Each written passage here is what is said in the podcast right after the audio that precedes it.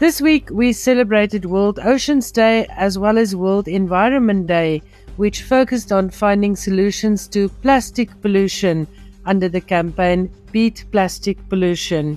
Watercan, a proud Outa initiative, is raising awareness about protecting South Africa's water resources from all kinds of pollution, amongst others. Not only because our rivers and dams supply drinking waters to humans and animals, but also because whatever is found in our water eventually makes its way to the sea. I'm Ilse Salzwedel, and in this edition of OUTA Insights, I'm chatting to Sarah Ferguson, long distance swimmer and environmental activist, as well as Yamkela Ntola, an environmental law expert who is part of an international task team trying to find solutions for plastic pollution in oceans worldwide.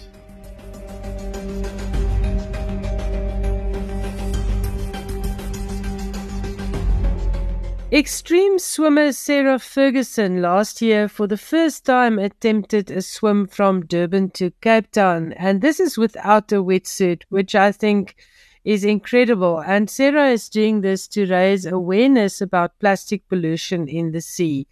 I'm Ilse Salzwedel, and it's my pleasure to welcome Sarah Ferguson in this OUTA Insights podcast. Good morning, Sarah.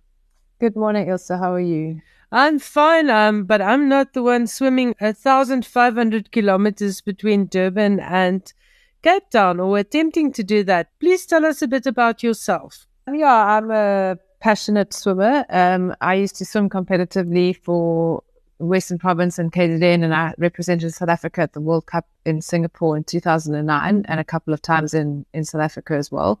And I decided when I retired and I was traveling that I wanted to do some more with my swimming and my love of swimming and discovered the ocean in Hawaii when I was traveling and fell in love with it. Um, and that started the journey to what I do now, which is basically trying to swim to create awareness against single use plastics and also just to highlight the importance of protecting our beautiful ocean. 1,500 kilometers is a hell of a swim. And I suppose you need a backup team for that and you need um, to earn money to be able to do that. So, how did last year's challenge work? And are you back in the sea yet? I'm not back in the sea yet. Um, last year, we started swimming in February with a hope to get to as close to Mossel Bay as possible by about April and the funds that we were expecting and promised never came through. So we ended up fully relying on public donations and, um, you know, self funding to get us as far as we got. And we got up to Port Elizabeth, and we we probably finished about three weeks early um, for, because of funding issues, but also the weather. The weather turned quicker than usual, so um, we had a lot of off days because of weather, and every day we didn't swim also cost us money. So, yeah, we finished off in, in Port Elizabeth at the beginning of April last year, uh, just before or just as the KZN floods happened. And then I had to come back to Natal to the onslaught and aftermath of hectic floods, which wasn't very exciting. Tell me about what's needed for you to be safe at sea before we get to why you're swimming and what you've learned. Obviously, safety is a priority when you're swimming in the ocean. There's a lot of unpredictable variables from marine life to currents to hypothermia and obviously just physical exhaustion and, and things like that. So um, I've got a support boat. We we went out with a rubber duck every day launching. So launching in itself can be the biggest danger. And then on that boat, I've got a swimming coach, and then I've also got a kayaker who kayaks next to me. One or two of them that they're either in a double or a single kayak, depending on the wind. Um, and they basically keep me straight. And then every 30 minutes, I'm I'm eating and drinking fuel, which my coach will feed me. And then every now and then we get someone in the water to swim with me for some of the time. Funding was very limited, so we kind of had the bare minimum in terms of team members. We had a couple of visitors on board at times. We had a couple of people coming to take some photos and things like that. But yeah, the basic team is really just a skipper, a kayaker, and, and a swim coach. We did have a land crew as well because we were obviously needing to come in at different launch sites. So we had um, a second skipper who would take the trailer and the vehicle and meet us and tell us where to come in, uh, where the safest launch or landing site was every day. Um, and then in part of that land crew for some of the trip, I was lucky enough to have a massage therapist and a doctor who also helped me with my recovery along the route.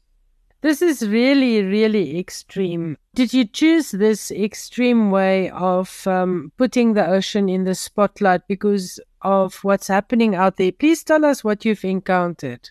Yeah, it's been a it's been a journey, and I have um, I've encountered many things in in this journey. And one of my swims that I did in 2019 was around Easter Island, which has got the highest concentration of microplastics in the world. And that's why I picked that swim um, to circumnavigate the island, which no one had ever done before. And I, I, thought that would be a really good way to really highlight why we need to protect our oceans. Because if you go to Easter Island, it's literally a small island in the middle of nowhere. I, liken it to um, you going home and opening your front door and finding a stranger's rubbish filling your, your lounge. It's not yours. You don't even know who put it there, but it's in your room and it's in your lounge and, and it's it's sitting there and it's taken many years to get there. And that's what it's like for those people on the island. And that's what it's like for our marine life because it's our rubbish that is affecting our oceans and, and islands and people that we've never even met. Whether or not we intentionally litter, the waste management system and the way we live our lives now is so consumeristic that we we don't we've lost that connection between where our food and, and packaging and things come from. And so that yeah, that really drives drives me to do what I do and unfortunately have um, encountered quite a lot of plastic during some of my swims. And I think one of the worst experiences I had was during the sardine run um, in 2018. I was privileged enough to go and onto the sardine run, which is a huge migration of sardines up the coast from the colder water to the warmer water. And you get this feeding frenzy with sardines and gannets and cormorants and whales and sharks and dolphins and fish. And we were in one of those bait balls amidst a whole bunch of plastic. And we saw firsthand birds diving in and picking up plastic instead of fish. And I think that was really a big turning point in my life and just seeing firsthand how we are affecting um, the ocean negatively. You have now mentioned single use plastic, you've mentioned consumerism, um, pollution by people, littering by people. But we also know that's part of the problem, as you've also pointed out. Sewage systems is not what they're supposed to be, and municipalities are dumping straight into the ocean instead of recycling and doing what they should be doing. Where does one start? Because it seems like an enormous task that you've taken on to highlight the plight of the ocean. But what can we do? Yeah, it is very overwhelming when you start looking at it and thinking about it. But as individuals, it starts with one simple decision every day to refuse something that's single use, whether it's taking your own cup for getting a takeaway coffee, whether it's refilling your water bottle instead of buying bottled water, whether it's picking up three pieces of litter on the beach or in your street when you see it floating around. Um, if everyone just picks one thing that they can change, that will start them on a journey which will help them um, that's how my journey started. And now, you know, I'm quite, a, quite extreme in it, but it just, it, it's just about making one small change daily. Um, and that will make an accumulative difference over time. What about business? Shouldn't they be looking actively at uh, changing packaging, for instance, for fruit and veg or for um, stuff that we buy in the shops daily? Yes, absolutely. Uh, there's a, a, large responsibility that falls on, on businesses. And there is a, a new act, uh, the Extended, Extended Producer Responsibility Act, which will call on producers to be responsible for their packaging. Um, and that's going to take some time to implement, but that is a start. But we as consumers and individuals actually have the power. And if we start refusing those little plastic packets at the shop or your single use plastics and start demanding alternatives, then they have no choice to change as well. So it's twofold. It needs to come from the top down. Um, and there is tax and law and, and things that are changing around that. And I know that there's been a big global conference in Paris recently with the UN Environment Program, where they're really trying to create a circular economy and change how things are done um, to help protect our, our oceans and our future. Sarah, you mentioned that you had to go home um, and to basically salvage what was left of, I suppose, your own home, but also the greater Durban. People are living there, but life has drastically changed for you guys. Would you like to just tell us what's happening there in terms of pollution in the city, uh, the rivers around Durban? Yeah, we did have a big knock um, after we first, obviously, everyone had to deal with COVID, and then Durban had riots uh, just after COVID, which affected chemical spills into our ocean. So our beaches were closed again.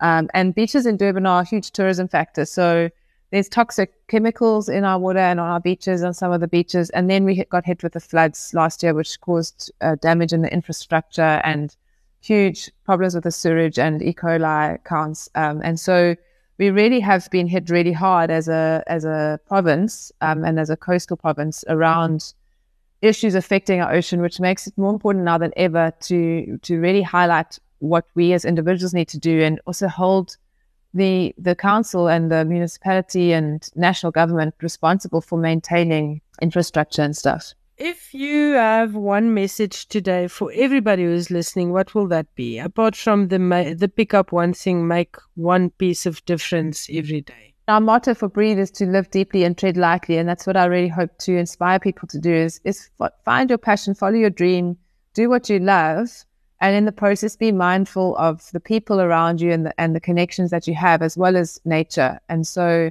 i think if we can all like i feel very privileged that i'm getting to live out my dream but it comes with a cost of of really taking responsibility for my actions around what that impact has on the environment and on the people around me. And i think if we can all get that right then we we've got a really positive future ahead Okay, where can people get hold of you if they would like to be part of your journey and perhaps assist you to take up your uh, Durban Cape Town swim again?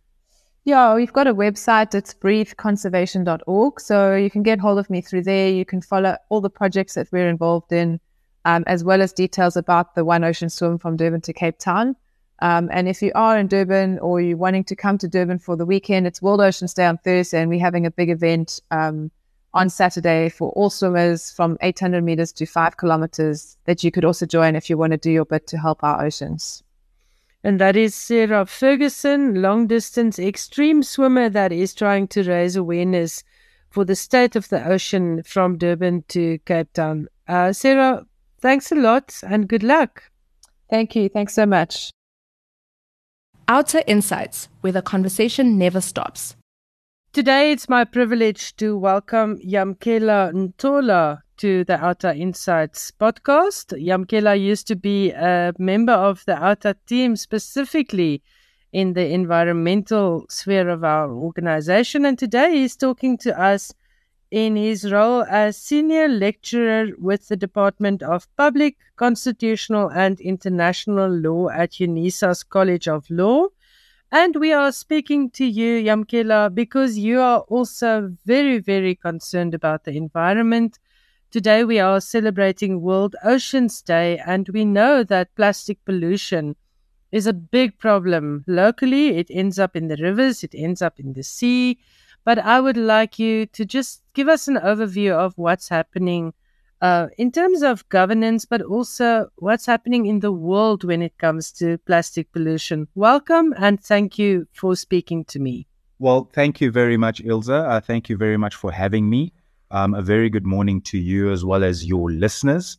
It's always a pleasure engaging with uh, OUTArians. I'm having been one myself. I'm always very proud of the work you guys do and the achievements that you keep mounting up um, in holding you know, government accountable for corruption as well as maladministration in all areas of the public space. So just to start from my end, well done, keep up the good work, and I look forward to to engaging with you guys. You mentioned that you're part of a task team, so maybe start there. You are very involved in um, environmental law and oversight and things. Just yeah. give us your background and what you are busy with. Sure. So, so as so as a legal scholar, my area of specialization is international law of the sea, and I hone in particularly with the relationship that African states have with this branch of law um, on a number of fronts. One of them being environmental, and the other one being activities that are undertaken at sea, particularly the seabed and subsoil thereof and general environmental matters as it would pertain to the various sources of pollution. One of the tasks that I do undertake is that I form part of the plastic pollution task team for the International Union for the Conservation of Nature. uh, which falls under the um, Ocean Specialist Group. And the IUCN also has observer status in the UN. So the work undertaken in that body does have a little bit of influence in the undergoings that happen at a multilateral treaty level. Um, so yeah, so I form part of the plastic pollution treaty uh, task team, and our job there is basically to aid uh, states as well as other organizations that will be participating in a treaty to curb and eradicate plastic pollution on how best to navigate the legal terrain when it comes to adopting that treaty. And this sort of work isn't necessarily new to this particular entity because it has been significantly involved in the treaty concerning biodiversity beyond areas of national jurisdiction. So right now, our work is really much centered on aiding those that will be negotiating the treaty as far as plastics are concerned and making, helping them make sense of, of the terrain. So we have all seen these huge islands of plastic pollution in the sea, um, containers yeah. and straws and whatever um, is dumped in rivers inevitably ends up in the sea, especially yeah. in poor countries, especially in countries with failing or non existing infrastructure. What will a treaty add to this? Uh, let's just explain to our viewers how important it sure. is that things are written up in laws and that there's yeah. oversight. Sure. So, so let's actually, yeah, it's, that's, that's a very good question because it's very important to put it into context.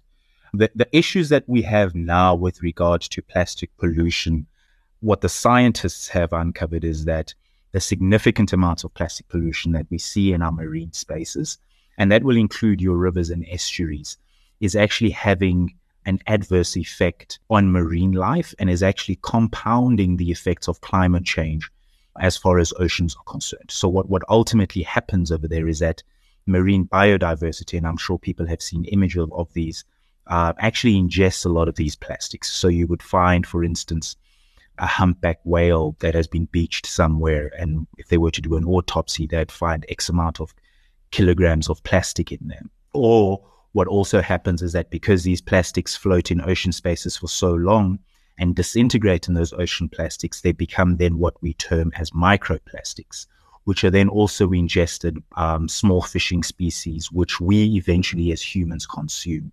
So it does have an adverse anthropological impact to us as individuals who consume, you know, certain species within the sea, but it also has a compounding effect on the impacts of climate change. So there is a need to, and you'll note that the, the, the approach that's been taken has been that to curb plastic pollution. And that really speaks to finding implementable ways to ensure that plastics form part of the life cycle for longer periods before they are discarded. Because once we can achieve that, we can then mitigate the extent to which we find pollution within rivers, estuaries, and ocean spaces. So that's really, really the work that's been undertaken at that level. And that's really been spurred on by the United Nations Environment Program, which adopted the treaty to undertake preparatory work for negotiations. So, who's to blame? Is it us as individuals, consumers, or is it governments? Well, look, the treaty frameworks that, that govern plastic pollution, and I think the overarching one is the United Nations Convention on the Law of the Sea. And this is generally the framework instrument that governs all matters pertaining to the sea. One of its sections deals with environmental protection and preservation. And under that, it speaks about sources of marine pollution chief among which, well, perhaps not even chief, but integral among which is land based sources of marine pollution. So when we start talking about plastic pollution, we're actually talking about a land based source of marine pollution. And that's owing to the extent to which us as consumers use plastics and the rate with, with which we discard them without putting them in a value system that will allow them to be recycled and reused for other purposes. So largely the the waste that we see in ocean spaces is human based. And so an adoption of a treaty will aid to curb our behavior and the manner in which we interact with plastics and how we go about, you know, reusing and recycling them. I don't know if this is part of your work as an environmental legal brain, but don't you think we need stronger laws on recycling and we need more action yeah. when it comes to recycling? Yeah. I've been to countries 13, 14 years ago where it was compulsory to recycle. And here we are in 2023 in South Africa. And people not only litter a lot, but they recycle yeah. very little. And they chase away the poor guys and women who try and do it from our dustbins on a weekly basis. Yeah. So, so I think as far as law and governance is concerned, and I'll speak from South Africa's perspective, you generally find that we have very good policies and very good laws that may aid the curbing of this particular source of pollution. So, as far as South Africa is concerned, we speak specifically of, you know, the National Environmental Management Act as the framework instrument pertaining to environmental law, and in specific uh, that would deal with perhaps plastic pollution would be the Waste Management Act. And over there, you'd find regulations and guidelines that would speak to, you know, how to address various sources of waste and the activities that ought to be undertaken, etc. So you tend to find that the framework as it pertains to the various sources of pollutions is actually very good. The issue we have is implementing those um, and enforcing those provisions. Um, so I think that's generally our challenge because when you don't have enforcement agencies that are capable of discharging all those obligations, then consumers will not necessarily behave accordingly.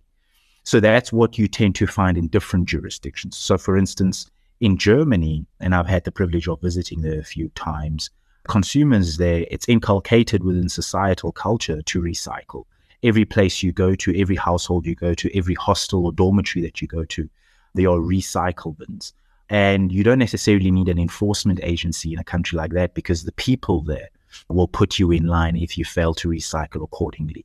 So I think in South Africa, it really becomes a cultural thing within society whereby we need to be cognizant on how we treat our waste, how we go about disposing of our waste, and start forming a new societal culture that embraces recycling, owing to the impact that it could have on their physical life. So it becomes really a behavioral issue that we need to start engaging with. And I think, you know, there are a number of things that could happen outside government to encourage that sort of behavior. But the framework, as far as governance, as far as policy and law is concerned, is indeed intact. I think once there's a treaty framework in, in place that would deal with plastic pollution, then those frameworks would have to adopt or adapt accordingly. But I think generally the provisions do speak to, you know, measures being taken to curb those sources of pollution. So what you are saying is the law is there. Um, there's no enforcement. Obviously, also we have got so many things to try and enforce in this country, but the change lies with us. Yeah. That is what you're saying. Yeah, no, definitely. I mean, if we're talking about an environment that is conducive to a person's health and well-being as enshrined in section 24 of the constitution and then the practice of that means that our immediate communities in order for them to contribute to our health and well-being need to be kept at a very clean and tidy state so the immediate benefit you know of recycling ensures that you know wherever we live be it in, in in suburbs, townships, everywhere, the immediate community is generally clean and tidy.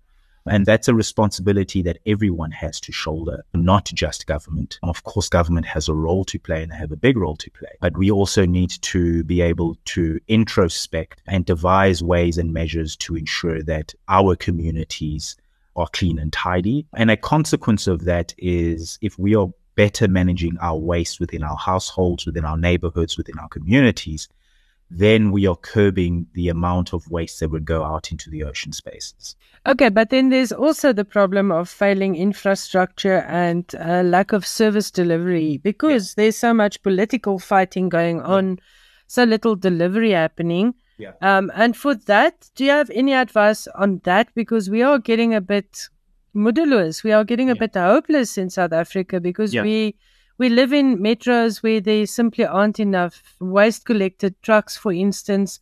Durban, eThekwini is suffering because the infrastructure is failing. What's the answer there or the solution? Well, well, this is where then, um, you know, organizations like OUTA have a significant role to play by enforcing those legislative provisions and those governance provisions to ensure that those who are tasked with dealing with waste management at a large scale uh, actually execute um, on those obligations, uh, primarily because those activities are, or those services rather are financed through taxpayers' money. So I think in aspects where you're dealing with large scale waste management and where municipalities are failing to be it collecting litter, you know, putting them at landfill, or you have landfill infrastructure that is dilapidated and hasn't been maintained, you know, then it's up to engage citizenry to be able to devise measures to hold them accountable. But at the same time, while that is happening, you know, that doesn't necessarily mean that an interim measure cannot be undertaken by ordinary citizens, you know, to ensure that at least their immediate environments are well looked after and kept. So I think it, it, it does go both ways. There definitely is an obligation on the state and its state organs to be able to deal with large scale waste management. And over there, one could deal with campaigns and approaches in order to ensure that those are enforced. But in tandem with that, there are also measures that ordinary citizens can engage or perhaps even devise to ensure that there is adequate waste management within their communities, both immediate and broader. And then, of course, South Africa is being kept vigilant and uh, clean and alert uh, by organizations like WaterCan. I know there are several actions with other water warriors countrywide who are keeping or trying to keep rivers clean. Mm. Uh, WaterCan is trying to create countrywide alert about the precious state of our water and yeah. how, how we need to start standing up for our water yeah. resources. So, of course, we can also just support all those organizations and actions. exactly exactly. And look i mean you, so, so so that that's a good example of what engaged citizens are doing in order to hold those who have been put in power by ordinary citizens to hold them accountable to their undertakings. So that's that's definitely a great example. But i mean there's always a case to be made. I was watching the news the other day that the premier of of Gauteng has identified um, an avenue to create jobs for young people within various services and industries. When you consider also the extent of pollution that we have um, in our communities, and then consider further that year on year, we find that there is significant wasteful expenditure as well as money that has been budgeted or allocated for a specific service that has been returned back to Treasury because it hasn't been utilized. So I think one could always scrutinize budgets and see what may be available to perhaps compensate those who are currently unemployed to be waste pickers within various sectors of the community. And that may be a way of being engaged, but also encouraging government to, you know, to find ways to, to incentivize people of keeping their immediate environments tidy. Um, is it a question of there's a lack of money? that's a very difficult argument to make from a government point, point of view, particularly when you see the extent of wastage and the extent to which money gets sent back to the treasury that hasn't been used for its allocated purposes. So it's a matter of being very vigilant with how those financial resources are, are utilized.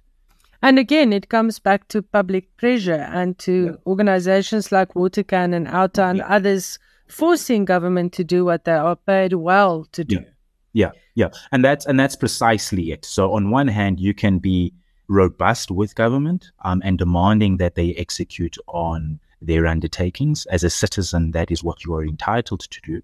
But you're also not prohibited from providing viable solutions to government where they may not necessarily, you know, have answers to a particular problem. You know, as citizens, one can advise on a, an appropriate way to deal with issues but in tandem, you know, you can also, you know, hold government to account robustly so as a taxpayer and as a voting citizen. That is your, your inherent democratic right to, to enforce. My last question would be around industry's role and also legislation and oversight when it comes to industries and pollution in general, but also then specifically plastic pollution. Is yeah. that in order? That's one of the big debating uh, points when it comes to the treaty negotiations is the impact that it's actually going to have on industries because a large part of them, especially if you consider that, you know, plastics and the chemical compounds that comprise of plastics, you know, would harm specific uh, nations that you know produce those chemicals, be it petrochemicals or otherwise. So that becomes really part of the debate, the extent to which they will be harmed, you know, depending on the wording of that instrument, or the extent to which they would need to adjust. The language, however, as it is being suggested, is that, you know, it's not a complete eradication of plastic pollution, but it is um, a manner, or, or it is what is suggested is how do we curb plastic pollution, implying, therefore, that, you know, how do we then ensure that a plastic that is produced before it is discarded enters a life cycle of at least three to four times and can be recycled and be reused and repurposed for other things. So industry will have to start rethinking about, you know, its uses, its production of plastics and how it could, you know, form part of ensuring that those resources stay longer within the lifespan of that than they would ordinarily do before that they are discarded. So it, it will have an impact. The significance of that impact we are yet to determine because we don't have a treaty framework in place yet.